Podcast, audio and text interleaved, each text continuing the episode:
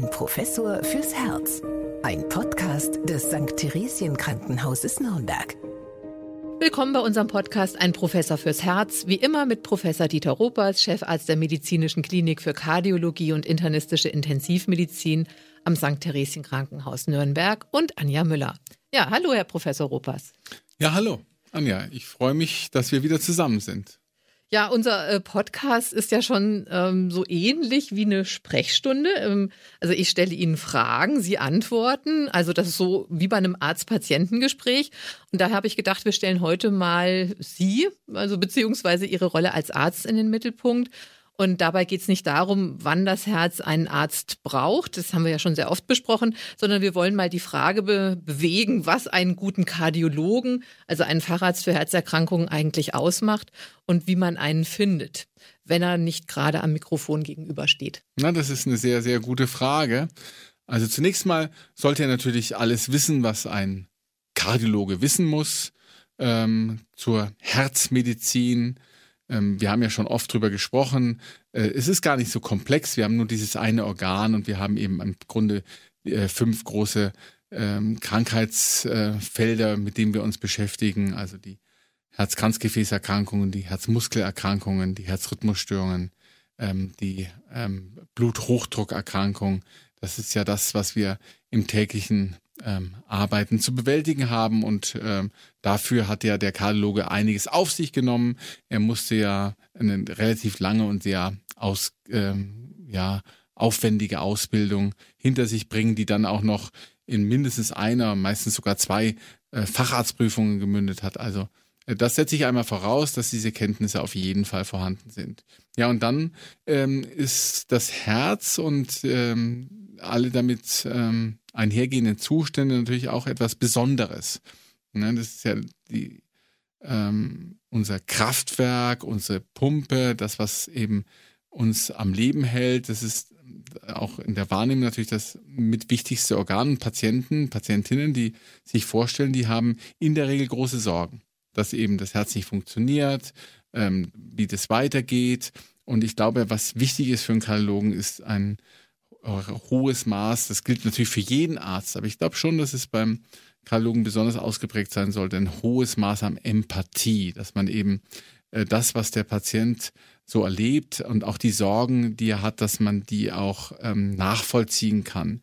Eine gewisse Achtsamkeit äh, ist sicherlich auch ganz hilfreich, äh, dass man eben vielleicht versteckte Hinweise der Patienten und der Patientinnen ähm, wahrnimmt, die auch auf, ähm, ja, auf eine Herzerkrankung hinweisen können, die vielleicht auch der Patient jetzt gar nicht so erwähnen möchte oder auch nicht weiß, dass es wichtig ist. Also diese Aufmerksamkeit ist wichtig und natürlich, dass man äh, die Patienten ernst nimmt. Denn da ist ja auch immer einiges, ähm, was ähm, unseren Beruf so ein bisschen herausfordert, dass es ja auch Menschen gibt, die sehr viel Probleme auf das Herz projizieren und dann vielleicht die Ursachen ganz woanders sind. Also diese Empathie, diese Aufmerksamkeit und auch das Ernstnehmen äh, der Patienten ist sicherlich etwas, was ein guter Kardiologe mitbringen soll. Auch wenn das natürlich für jeden Arzt gilt, aber ich glaube tatsächlich, angesichts des Organs, mit dem wir uns da beschäftigen, äh, gilt es für den Kardiologen ganz besonders. Also das hört sich jetzt schon mal auf jeden Fall nach viel Erfahrung auch an. Ist es denn dann per se so, dass man äh, besser bei einem älteren Arzt oder einer älteren Ärztin besser aufgehoben ist als bei einem jüngeren?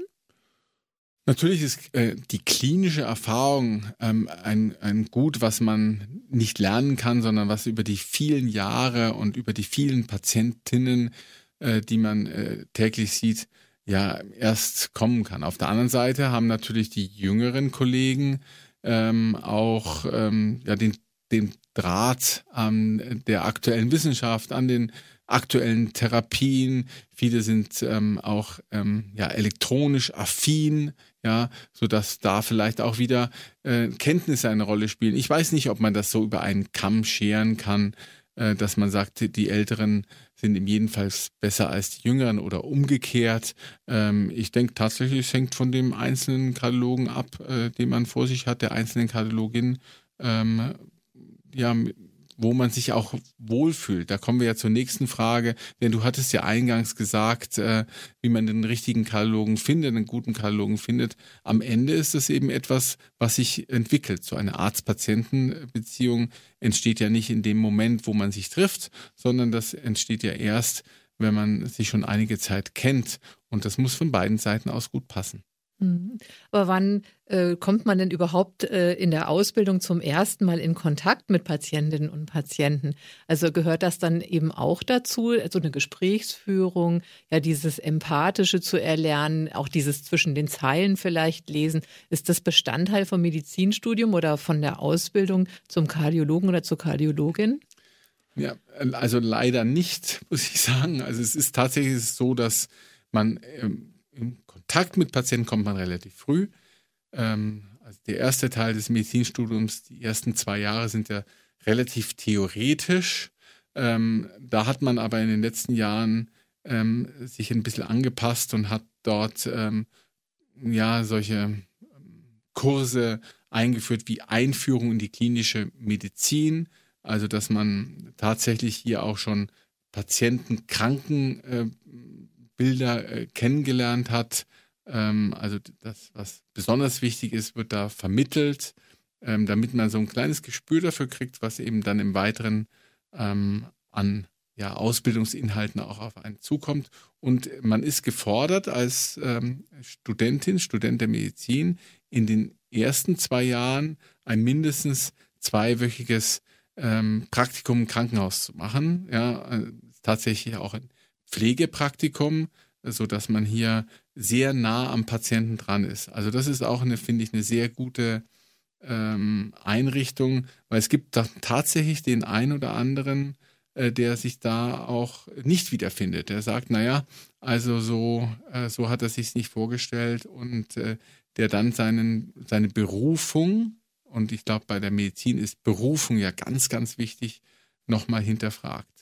Wenn es jetzt um äh, solche Gespräche geht, wie ähm, Arzt-Patienten-Interaktionen, äh, da ist es äh, so, dass es hier auch immer mehr ähm, im Rahmen des Studiums an Möglichkeiten gibt, aber es sind meistens eben ähm, ja Wahlkurse, Dinge, die man freiwillig macht, wenn man sich dafür interessiert, die aber jetzt nicht unmittelbar vorgeschrieben sind, äh, die auch mit keinen Prüfungen verbunden sind, wo man halt als Student, Studentin äh, Angebote äh, bekommt, die man eben wahrnehmen kann oder nicht. Ich glaube, das ist etwas, was hoffentlich in der äh, Novellierung der Ausbildungsordnung, und das wird im Augenblick eben sehr heftig überarbeitet, ähm, eine viel größere Rolle spielt als, als bisher. Denn das Sprechen mit dem Patienten, Patienten zum Beispiel in meiner Ausbildung, gut, die liegt jetzt sehr lange zurück, haben wir nicht gelernt äh, sondern das ist irgendwie dann erst äh, mit der mit dem Eintritt in die Klinik, also in die Assistenzarztphase gekommen. Und da haben wir natürlich viel gelernt von, von älteren Kollegen ja, oder aber auch von eigenen Erfahrungen, die nicht immer gut waren. Aber auch aus schlechten Erfahrungen ähm, lernt man ja. Ja, und das Wort Patient, das kommt ja aus dem Lateinischen, bedeutet so viel wie leidend oder erduldend. Also das deutet ja schon darauf hin, dass es auch so was wie so ein Macht- und Wissensgefälle zwischen Arzt und Patient gibt. Ja, da der allwissende Arzt und da der Patient, der jetzt irgendwie so Hilfe suchen kommt. Wie sollten denn beide Seiten damit umgehen?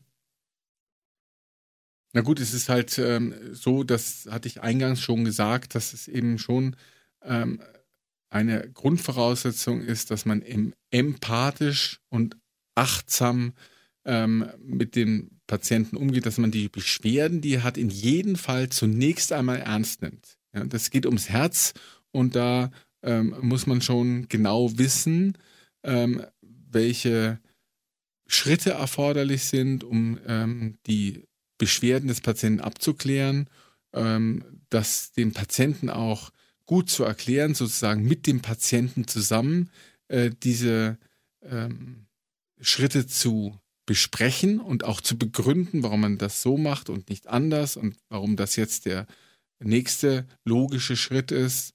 Und ähm, ja, dann eben die, die aus den diagnostischen Maßnahmen rausgehenden Ergebnisse auch entsprechend in Therapien umzusetzen. Und bei all diesen Schritten zwischen ja, Anamnese, also Vorgeschichtserhebung, ähm, auch Untersuchung, ähm, dann der Diagnostik, es ist ja in der Kardiologie auch viel apparative Diagnostik, die da eine Rolle spielt, die zum Teil auch ähm, ja, mit Großgeräten durchgeführt wird, wo der Patient vielleicht auch wieder ein bisschen Sorge hat, bis hin zur Therapie immer mit dem Patienten zusammen ähm, das zu besprechen und zu erklären. Ich glaube, das ist das ähm, Entscheidende ähm, für eine gute Arzt-Patienten-Beziehung, weil das wiederum ist die Voraussetzung dafür, dass eben das Krankheitsbild beherrscht und der Patient geheilt werden kann. Mhm. Aber ich könnte jetzt zum Beispiel, wenn ich jetzt als Patientin zu Ihnen in die Sprechstunde kommen würde, ich kann ja selber auch meinen Beitrag leisten, äh, sage ich jetzt mal, indem ich mich zum Beispiel schon mal auf so das Gespräch, auf unser Erstgespräch auch ein bisschen vorbereite. Denn was würden Sie mich denn fragen oder was möchten Sie denn wissen? Was müsste ich mitbringen zu so einem Erstgespräch? Denn es bleibt ja heute auch leider nicht sehr viel Zeit und dann ist es ja gut, wenn man, wenn beide Seiten eigentlich gut vorbereitet in so ein Gespräch reingehen. Ganz genau. Natürlich, wir fragen immer nach den aktuellen Beschwerden. Was ist jetzt der konkrete Grund? Äh, dass sich die Patientin, der Patient jetzt gerade ähm, heute vorstellt zu dem Termin. Äh, dann fragen wir natürlich die Vorgeschichte ab, was ist äh, in der Vergangenheit passiert, mit dem Fokus natürlich auf die Herzvorgeschichte, aber oft sind ja auch noch andere ähm, Organe wichtig, auch in dem Zusammenhang mit dem Herzen. Das fragen wir also ab. Längere stationären Aufenthalte, Operationen, Eingriffe. Wir fragen die äh, bestehende Medikation ab. Wir fragen die allgemeine Leistungsfähigkeit ab, ob sich da in den letzten Wochen, Monaten etwas verändert hat. Also das fragen wir alles ab und dadurch, dass die Vorgeschichte schon eine relativ große Rolle spielt, ist es natürlich sehr hilfreich, ähm, wenn die Patientin, der Patient die entsprechenden Berichte mitbringen kann. Das heißt, mein Appell ist immer grundsätzlich an jeden und äh, auch ich selber mache das so, dass man eben einen Ordner anlegt, wo all die Befunde, ähm, die jetzt ähm, im Laufe des Lebens erhoben werden, abgeheftet werden. Das gilt übrigens auch für bildgebende ähm, Verfahren. Also hier wäre es super ideal, wenn die Patienten, Patientinnen ihre, ja, ihre Bilder zum Beispiel als CD-ROM gespeichert, ihre Röntgenbilder, ihre CT-Bilder, ihre Kernspinbilder äh, mit in diesen Ordner abgeheftet haben, äh, weil dann kann man sich die CD rausnehmen und kann sie gegebenenfalls betrachten oder nachbefunden lassen. Das ist extrem hilfreich, weil man sich sehr viel Zeit spart, ansonsten diese Sachen im Nachhinein irgendwo zu besorgen. Also das wäre schon mal eine ganz ähm, große Hilfe für den Arzt, auch um Zeit zu sparen. Ja, aber vielleicht wissen auch viele Patientinnen und Patienten erstmal gar nicht, dass sie das zum Beispiel von Fachärzten oder Hausärzten auf jeden Fall auch bekommen äh, können. Also diese Befunde, die Arztbriefe, die Bilder, ähm, das ist ja auch etwas, was jetzt erstmal vielleicht nicht so selbstverständlich im Wissen verankert ist, dass man da auch ein Anrecht drauf hat. Ja, das ist ein Anrecht, das steht ihnen zu, ja. Und letztlich ähm, sind zum Beispiel die Bilder, die man anfertigt, äh, die sind äh, gewissermaßen das Patienteneigentum. Und äh, das darf, also wenn man als Patient dann ähm, zum Beispiel in die Radiologiepraxis geht oder ähm, in die Klinik, wo diese Bilder aufgenommen worden sind, ähm, dann darf äh, die Einrichtung äh, das nicht verweigern. Die müssen also diese äh, Bilder herausgeben in einer Form, in der man sie dann halt auch beurteilen kann. Früher wurden die dann oft ausgedruckt oder man hat tatsächlich die Röntgenbilder nochmal bekommen. Heute geht das auf CD-ROM und in ganz fortschrittlichen Häusern gibt es QS-Codes, ähm, die man dann eben einscannt über sein Telefon zum Beispiel oder über den Computer und dann eben äh, so auf seine Bilder zurückgreifen kann. Also da ist auch eine ganze Menge passiert in der Vergangenheit. Aber das macht natürlich die, ja, die ganze Beurteilung ähm, für den Arzt viel, viel einfacher, wenn diese Sachen vorliegen. Ich gebe aber zu, dass äh, alle, tatsächlich die allerwenigsten, die zu mir in die Sprechstunde kommen, so gut vorbereitet sind. Was auch ein ganz wichtiger Aspekt ist, glaube ich, und ähm, das macht das Leben auch leichter für beide, äh, für den Arzt genauso wie für die Patienten, ist, dass man sich vorher genau überlegt, was man nun fragt. Was ist eigentlich das, was man wissen will? Und da ist es ganz hilfreich, wenn man sich die Fragen notiert. Also ich, auch bei den Visiten auf den Stationen, oft kommt man dann rein und plötzlich ist er da, der Arzt, auf den man so lange gewartet hat. Und dann ist man ganz aufgeregt, dass man vor lauter Aufregung die ganz wichtigen Fragen vergisst. Ja, und dann sagt, Mensch, das wollte ich doch auch noch, jetzt ist er schon wieder weg. Ja. Also einfach mal aufschreiben. Einfach mal aufschreiben, eine Liste machen. Ähm, dass ich weiß, dass es Patienten, dass es Kollegen gibt, die das ein bisschen nervt, wenn sie solche Listen dann sehen. Also ich habe die Erfahrung gemacht, wenn man dann ganz gezielt auf die Fragen, die auf der Liste steht, eingeht, dann ist man durchaus ähm, viel fokussierter, als wenn man ähm, so diffus nur Fragen beantwortet. Also ich unterstütze es ganz, ganz äh, sehr, dass man eben ähm, gezielte Fragen formuliert und die eben dann auch Punkt für Punkt abarbeitet und abklärt und dann ist der Patient zufrieden und der Arzt auch, weil man eben alle Fragen beantwortet hat, der nichts Offenes zurückbleibt. Also mein Appell, sich vorher Gedanken zu machen, vielleicht auch mit dem Partner zu besprechen, Mensch, worauf kommt es denn an? Was, was will ich denn wissen? Ähm, da war doch diese eine Frage noch und äh, der eine Aspekt zur Medikation. Und dann schreibt man das auf und dann kann man das eben ähm, auch stringent abarbeiten. Weil du hattest es ja schon gesagt, äh, Zeit ist natürlich ein Aspekt äh, in der modernen Medizin, der einen etwas limitiert. Das gilt vor allen Dingen für die niedergelassenen Kolleginnen und Kollegen, äh, die natürlich eine hohe Taktfrequenz haben bei den Patienten, die sie äh, ja dort sehen in ihrer Sprechstunde jeden Tag. Und wenn man so eine Liste hat, die man ganz stringent abarbeitet, ist das hilfreich. Gibt es eigentlich auch Unterschiede? Ja, und gibt es eigentlich auch Unterschiede zwischen Frauen und Männern? Also wie die vorbereitet in äh, so ein Gespräch reingehen, Patientinnen und Patienten unterschiedlich? Wir hatten das ja auch immer schon mal so ein bisschen anklingen lassen, ja, dass äh, Frauen sich da oft auch lieber ein bisschen ausführlicher beraten lassen? Frauen lassen sich ausführlicher beraten und das ist ja an sich auch gut, ja. Während Männer halt mit der ähm, Information und auch mit ihren Fragen nicht so nach vorne preschen. Das ist genauso wie beim Reisen im Übrigen, ja. Ähm, wenn man den Weg nicht weiß, dann fragt immer die Frau nach dem Weg und der Mann hält sich diskret zurück, ja. Ja, so ist es. Äh, so ist es dann beim Arzt halt auch.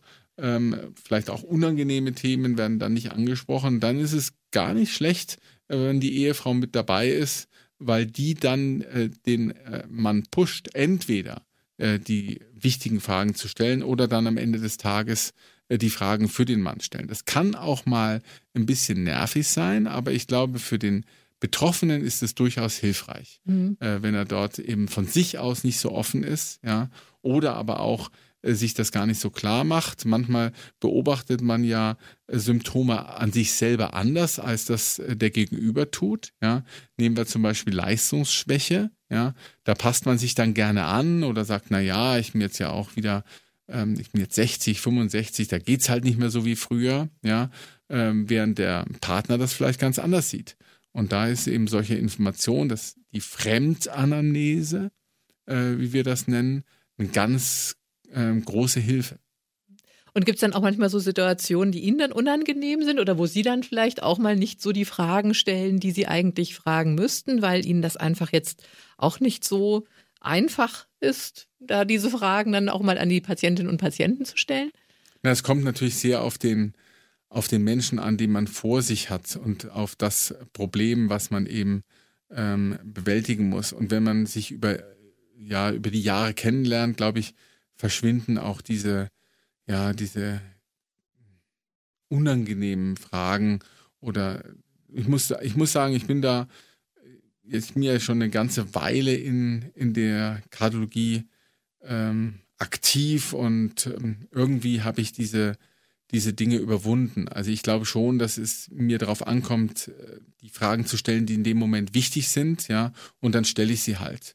Und deswegen ähm, glaube ich, dass es eigentlich für mich keine äh, unangenehmen Fragen gibt in meiner Rolle als Arzt. In meiner Rolle als Patient sieht es dann vielleicht schon wieder anders aus. Ja, da komme ich am Schluss nochmal drauf. Da, das da, würde ich nämlich, da würde ich nämlich gerne mal den Spieß auch nochmal so ein bisschen umdrehen. Ähm, aber wenn man jetzt, nehmen wir mal an, man wäre jetzt, und das ist ja wirklich sehr unwahrscheinlich, mit Ihnen nicht zufrieden oder mit Ihrer, äh, mit Ihrer Expertise, wie schwierig ist es denn dann eigentlich eine Zweitmeinung bei einem anderen Arzt einzuholen? Also ist es auch da so, dass man eigentlich auch ein Anrecht darauf hat, ähm, nochmal den Arzt zu wechseln, nochmal das gleiche Thema bei jemandem anderen zu bewegen? Na, wir haben in Deutschland freie Arztwahl und äh, ehrlicherweise, äh, je nach Fragestellung wird das von mir auch ausdrücklich ähm, unterstützt. Also es gibt ja manchmal schwierige Entscheidungen, äh, die man treffen muss. Äh, zum Beispiel unterzieht man sich eines, einen bestimmten Eingriff oder lässt es lieber sein. Ja? Und äh, wenn ich jetzt der Betroffene wäre, und das hat eben was mit Empathie und Achtsamkeit zu tun, sich in den Patienten hinein zu versetzen, dann kann ich mir eben gut vorstellen, naja, gut, ähm, ich glaube, das ist so eine schwerwiegende und äh, nachhaltige Entscheidung, da möchte ich gern noch jemanden zweiten hören. Zum Beispiel vielleicht auch jemanden, der eben diesen Eingriff selber durchführt, wenn ich ihn selber nicht durchführe, ähm, oder aber einfach mal, um die Sache nochmal mit frischen Augen ähm, von der anderen Seite mit zu betrachten. Und das bin ich, da bin ich überhaupt äh, jemand, der das maximal unterstützt. Also wenn jemand sagt, na, das möchte ich mir gerne nochmal überlegen, da möchte ich nochmal mit, mit einem anderen Kollegen sprechen, äh, dann mache ich auch Vorschläge unter Umständen, wer der gute Ansprechpartner sein kann. Denn das hat was mit ähm, Vertrauen, gegenseitigem Vertrauen zu tun. Und deswegen wird das von mir unterstützt, wenn man sich um eine Zweitmeinung bemüht. Genauso wie ich dann auch äh, immer wieder Patientinnen habe, äh, die zu mir kommen wegen einer zweiten Meinung. Ja? Und ich bin dann auch gerne mal so offen und sage, naja, ähm, das ist so und so ist es, das ist meine Meinung. Ähm, ich habe jetzt aber auch nicht jede Information, die ich habe, würde es für Sie ein Problem darstellen, wenn ich mich mit den Kollegen auch nochmal rückspreche. Also auch das ist ja sinnvoll, dass man sozusagen in, ähm, im kollegialen Gespräch den Fall nochmal aufräumt, dann kennt man, dann kennen ihn beide Seiten. Also das ist sicherlich je nach Fragestellung ähm, aus meiner Sicht eine große Hilfe, dass man auch mal eine Zweitmeinung einholt. Überhaupt keine Frage.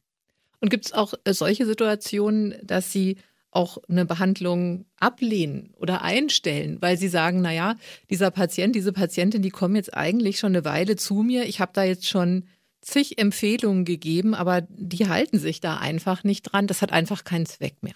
Ja, irgendwann dann muss man natürlich schon sagen, dass es äh, immer ja eine Zusammenarbeit sein muss. Also es muss ja immer sein, dass wir auf der Grundlage dessen, was wir eben diagnostizieren, was wir auch erfragen, dass dann Empfehlungen äh, gegeben werden. Und ähm, dann wäre es natürlich eine, äh, ja, eine, ein wichtiger Punkt, dass die auch befolgt werden. Das, und das ist eben etwas, was ich sehr ähm, ausführlich immer erkläre, Empfehlungen, ja, sowohl zur medikamentösen Therapie als auch ähm, zu äh, Eingriffen, die vielleicht nötig sind. Ich zeichne zum Beispiel gerne, ja, ähm, die Sachverhalte nochmal auf, wenn es ähm, um ja, Eingriffe geht, aber selbst bei medikamentösen Therapien, ähm, zum Beispiel Cholesterinsenkung, ähm, zeichne ich dann Diagramme und versuche so die Wichtigkeit äh, der Therapie zu unterstreichen. Dann hoffe ich natürlich, dass äh, der Patient es A verstanden hat, wenn er es nicht verstanden hat, auch aktiv nachfragt,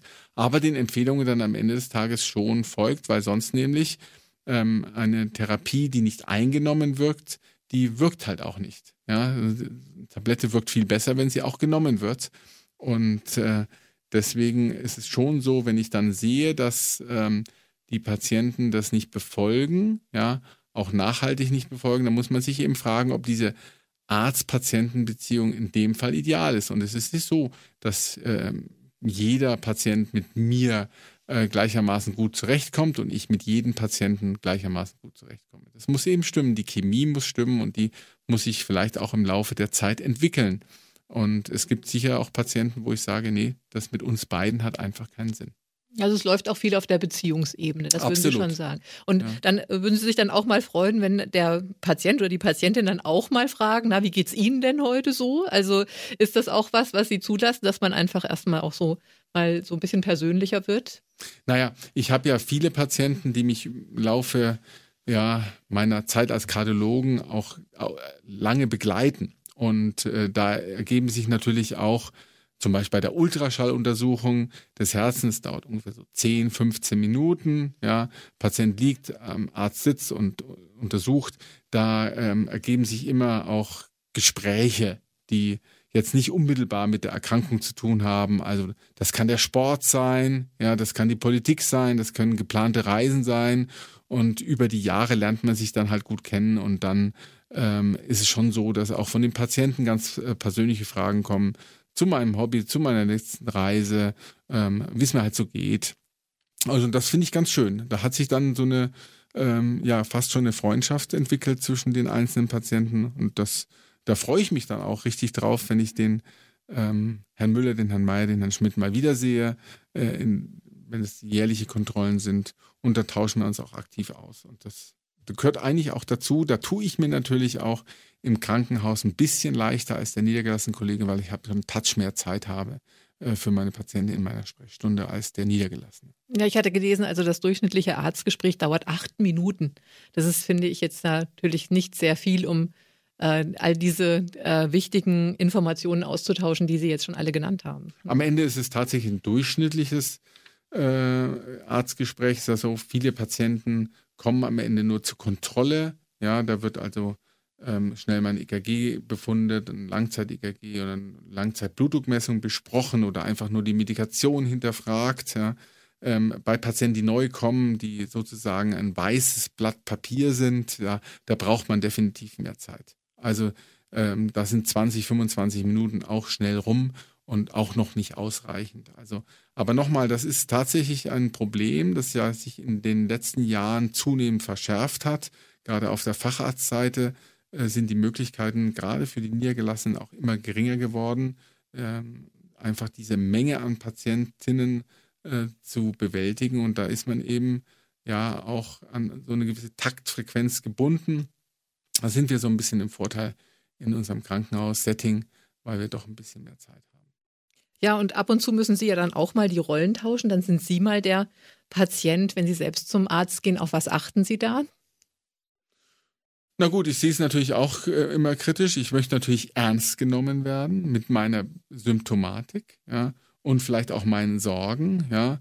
Ähm, äh, wenn ich, wenn ich Eingriffe vor mir habe, ja, ich möchte das gut begründet haben. Ich kann es gerne auch im Podcast mal sagen. Also als Kind war ich ein bisschen nachlässig mit meiner Zahnhygiene und das muss ich natürlich im Alter jetzt ausbaden, indem ich äh, das ein oder andere ähm, ja, zahnärztlich richten lassen musste in den vergangenen Jahrzehnten. Das hat sich jetzt Gott sei Dank einigermaßen stabilisiert, aber da waren immer wieder äh, so, ja, Situationen, wo ich mir dachte, warum wird mir das jetzt eigentlich empfohlen? Hat es was damit zu tun, dass ich vielleicht privat versichert bin und dass der ähm, Arzt hier etwas verdienen möchte? Ja, das sind ja auch so Ängste, die die Patientinnen und Patienten bei mir haben, vielleicht. Ja, die habe ich natürlich auch und dann möchte ich eben von dem ähm, ärztlichen Kollegen ganz genau erklärt äh, wissen, warum das jetzt so ist, warum das jetzt so gemacht werden muss, was es für Alternativen gibt.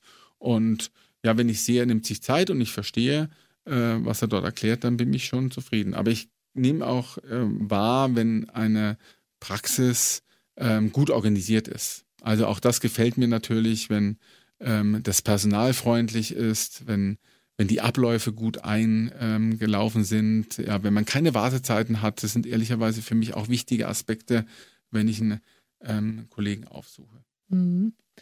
Ähm, ja, und äh, würden Sie auch mal einen Kollegen, eine Kollegin oder einen Kollegen auch anhand von Bewertungsportalen auswählen? Ja, Bewertungspotenzialen ist im Portal sind ein ganz schwieriges Thema. Man weiß nie so richtig, wie die zusammenkommen.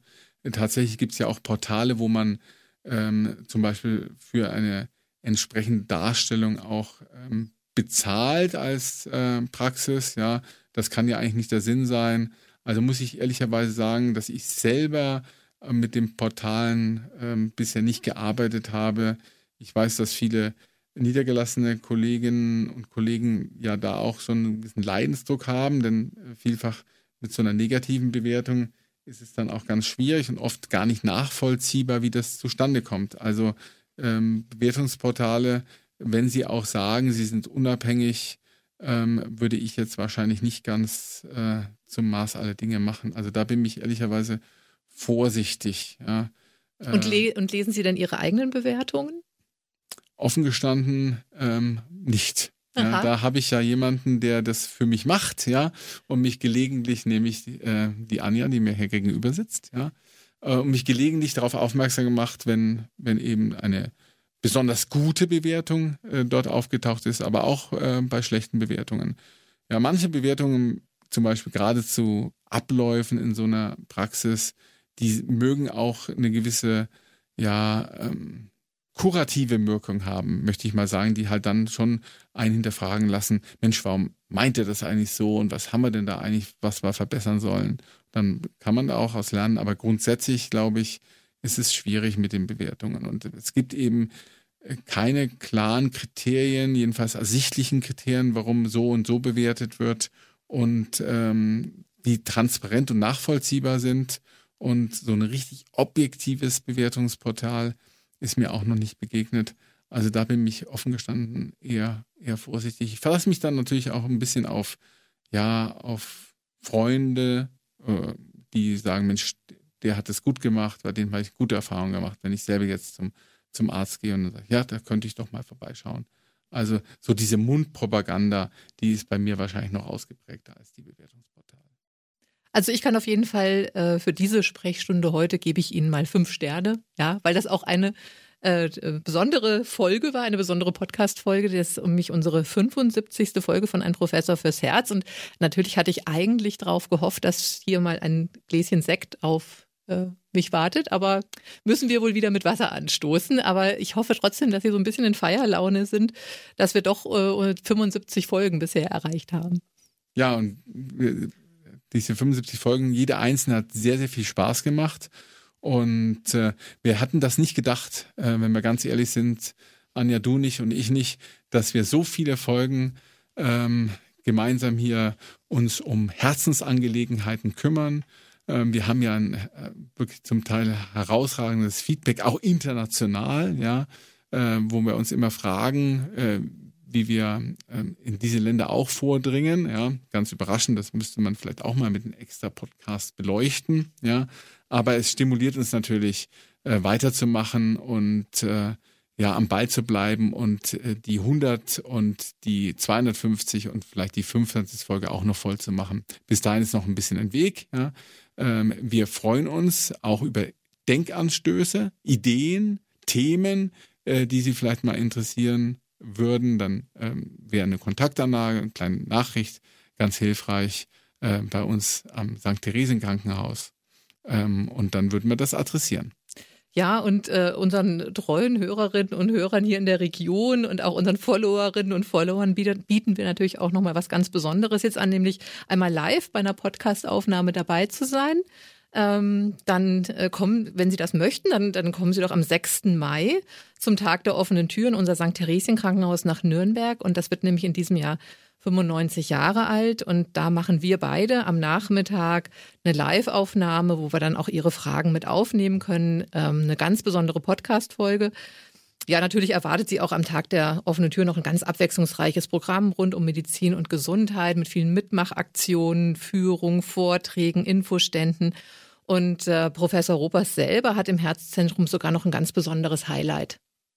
Ja, also Sie haben die Möglichkeit dort äh, sozusagen selbst mal virtuell zwar, aber das ist äh, so realitätsnah, dass man es äh, fast ja nicht glauben mag, selbst zu Kathetern, also so einen Katheter zu steuern, am Monitor zu sehen, was man macht und ähm, ähm, wie das, wie das eben sich anfühlt, wenn man eine solche Katheteruntersuchung durchführt. Also das ist eine ganz spannende Geschichte ähm, und damit lernen Sie auch unser Herzzentrum kennen und auch das Team, ähm, mit dem ähm, ich täglich zusammenarbeiten darf. Ähm, also das ist etwas, was man sich eigentlich auf keinen Fall entgehen lassen kann. Wir werden 95 Jahre jung, da muss ich Anja mal verbessern. Wir werden nicht alt, sondern jünger und ähm, äh, ich freue mich wirklich, wenn Sie vorbeischauen und äh, wir uns mal persönlich kennenlernen würden. Ja, dazu lade ich Sie auch noch mal ganz herzlich ein und äh, alle Informationen rund um diesen Tag der offenen Tür finden Sie natürlich auch auf unserer Website www.theresien-krankenhaus.de. Ja, also wir, ich, ich würde uns, ich würde mich sehr freuen, wir würden uns sehr freuen, wenn wir uns mal persönlich treffen tatsächlich und bis dahin alles Gute. Bleiben Sie gesund und äh, Sie wissen, der 6. Mai ab 10 Uhr bei uns im St. Theresien Krankenhaus. Ich freue mich drauf. Bis dahin. Ein Professor fürs Herz. Ein Podcast des St. Theresien Krankenhauses Nürnberg.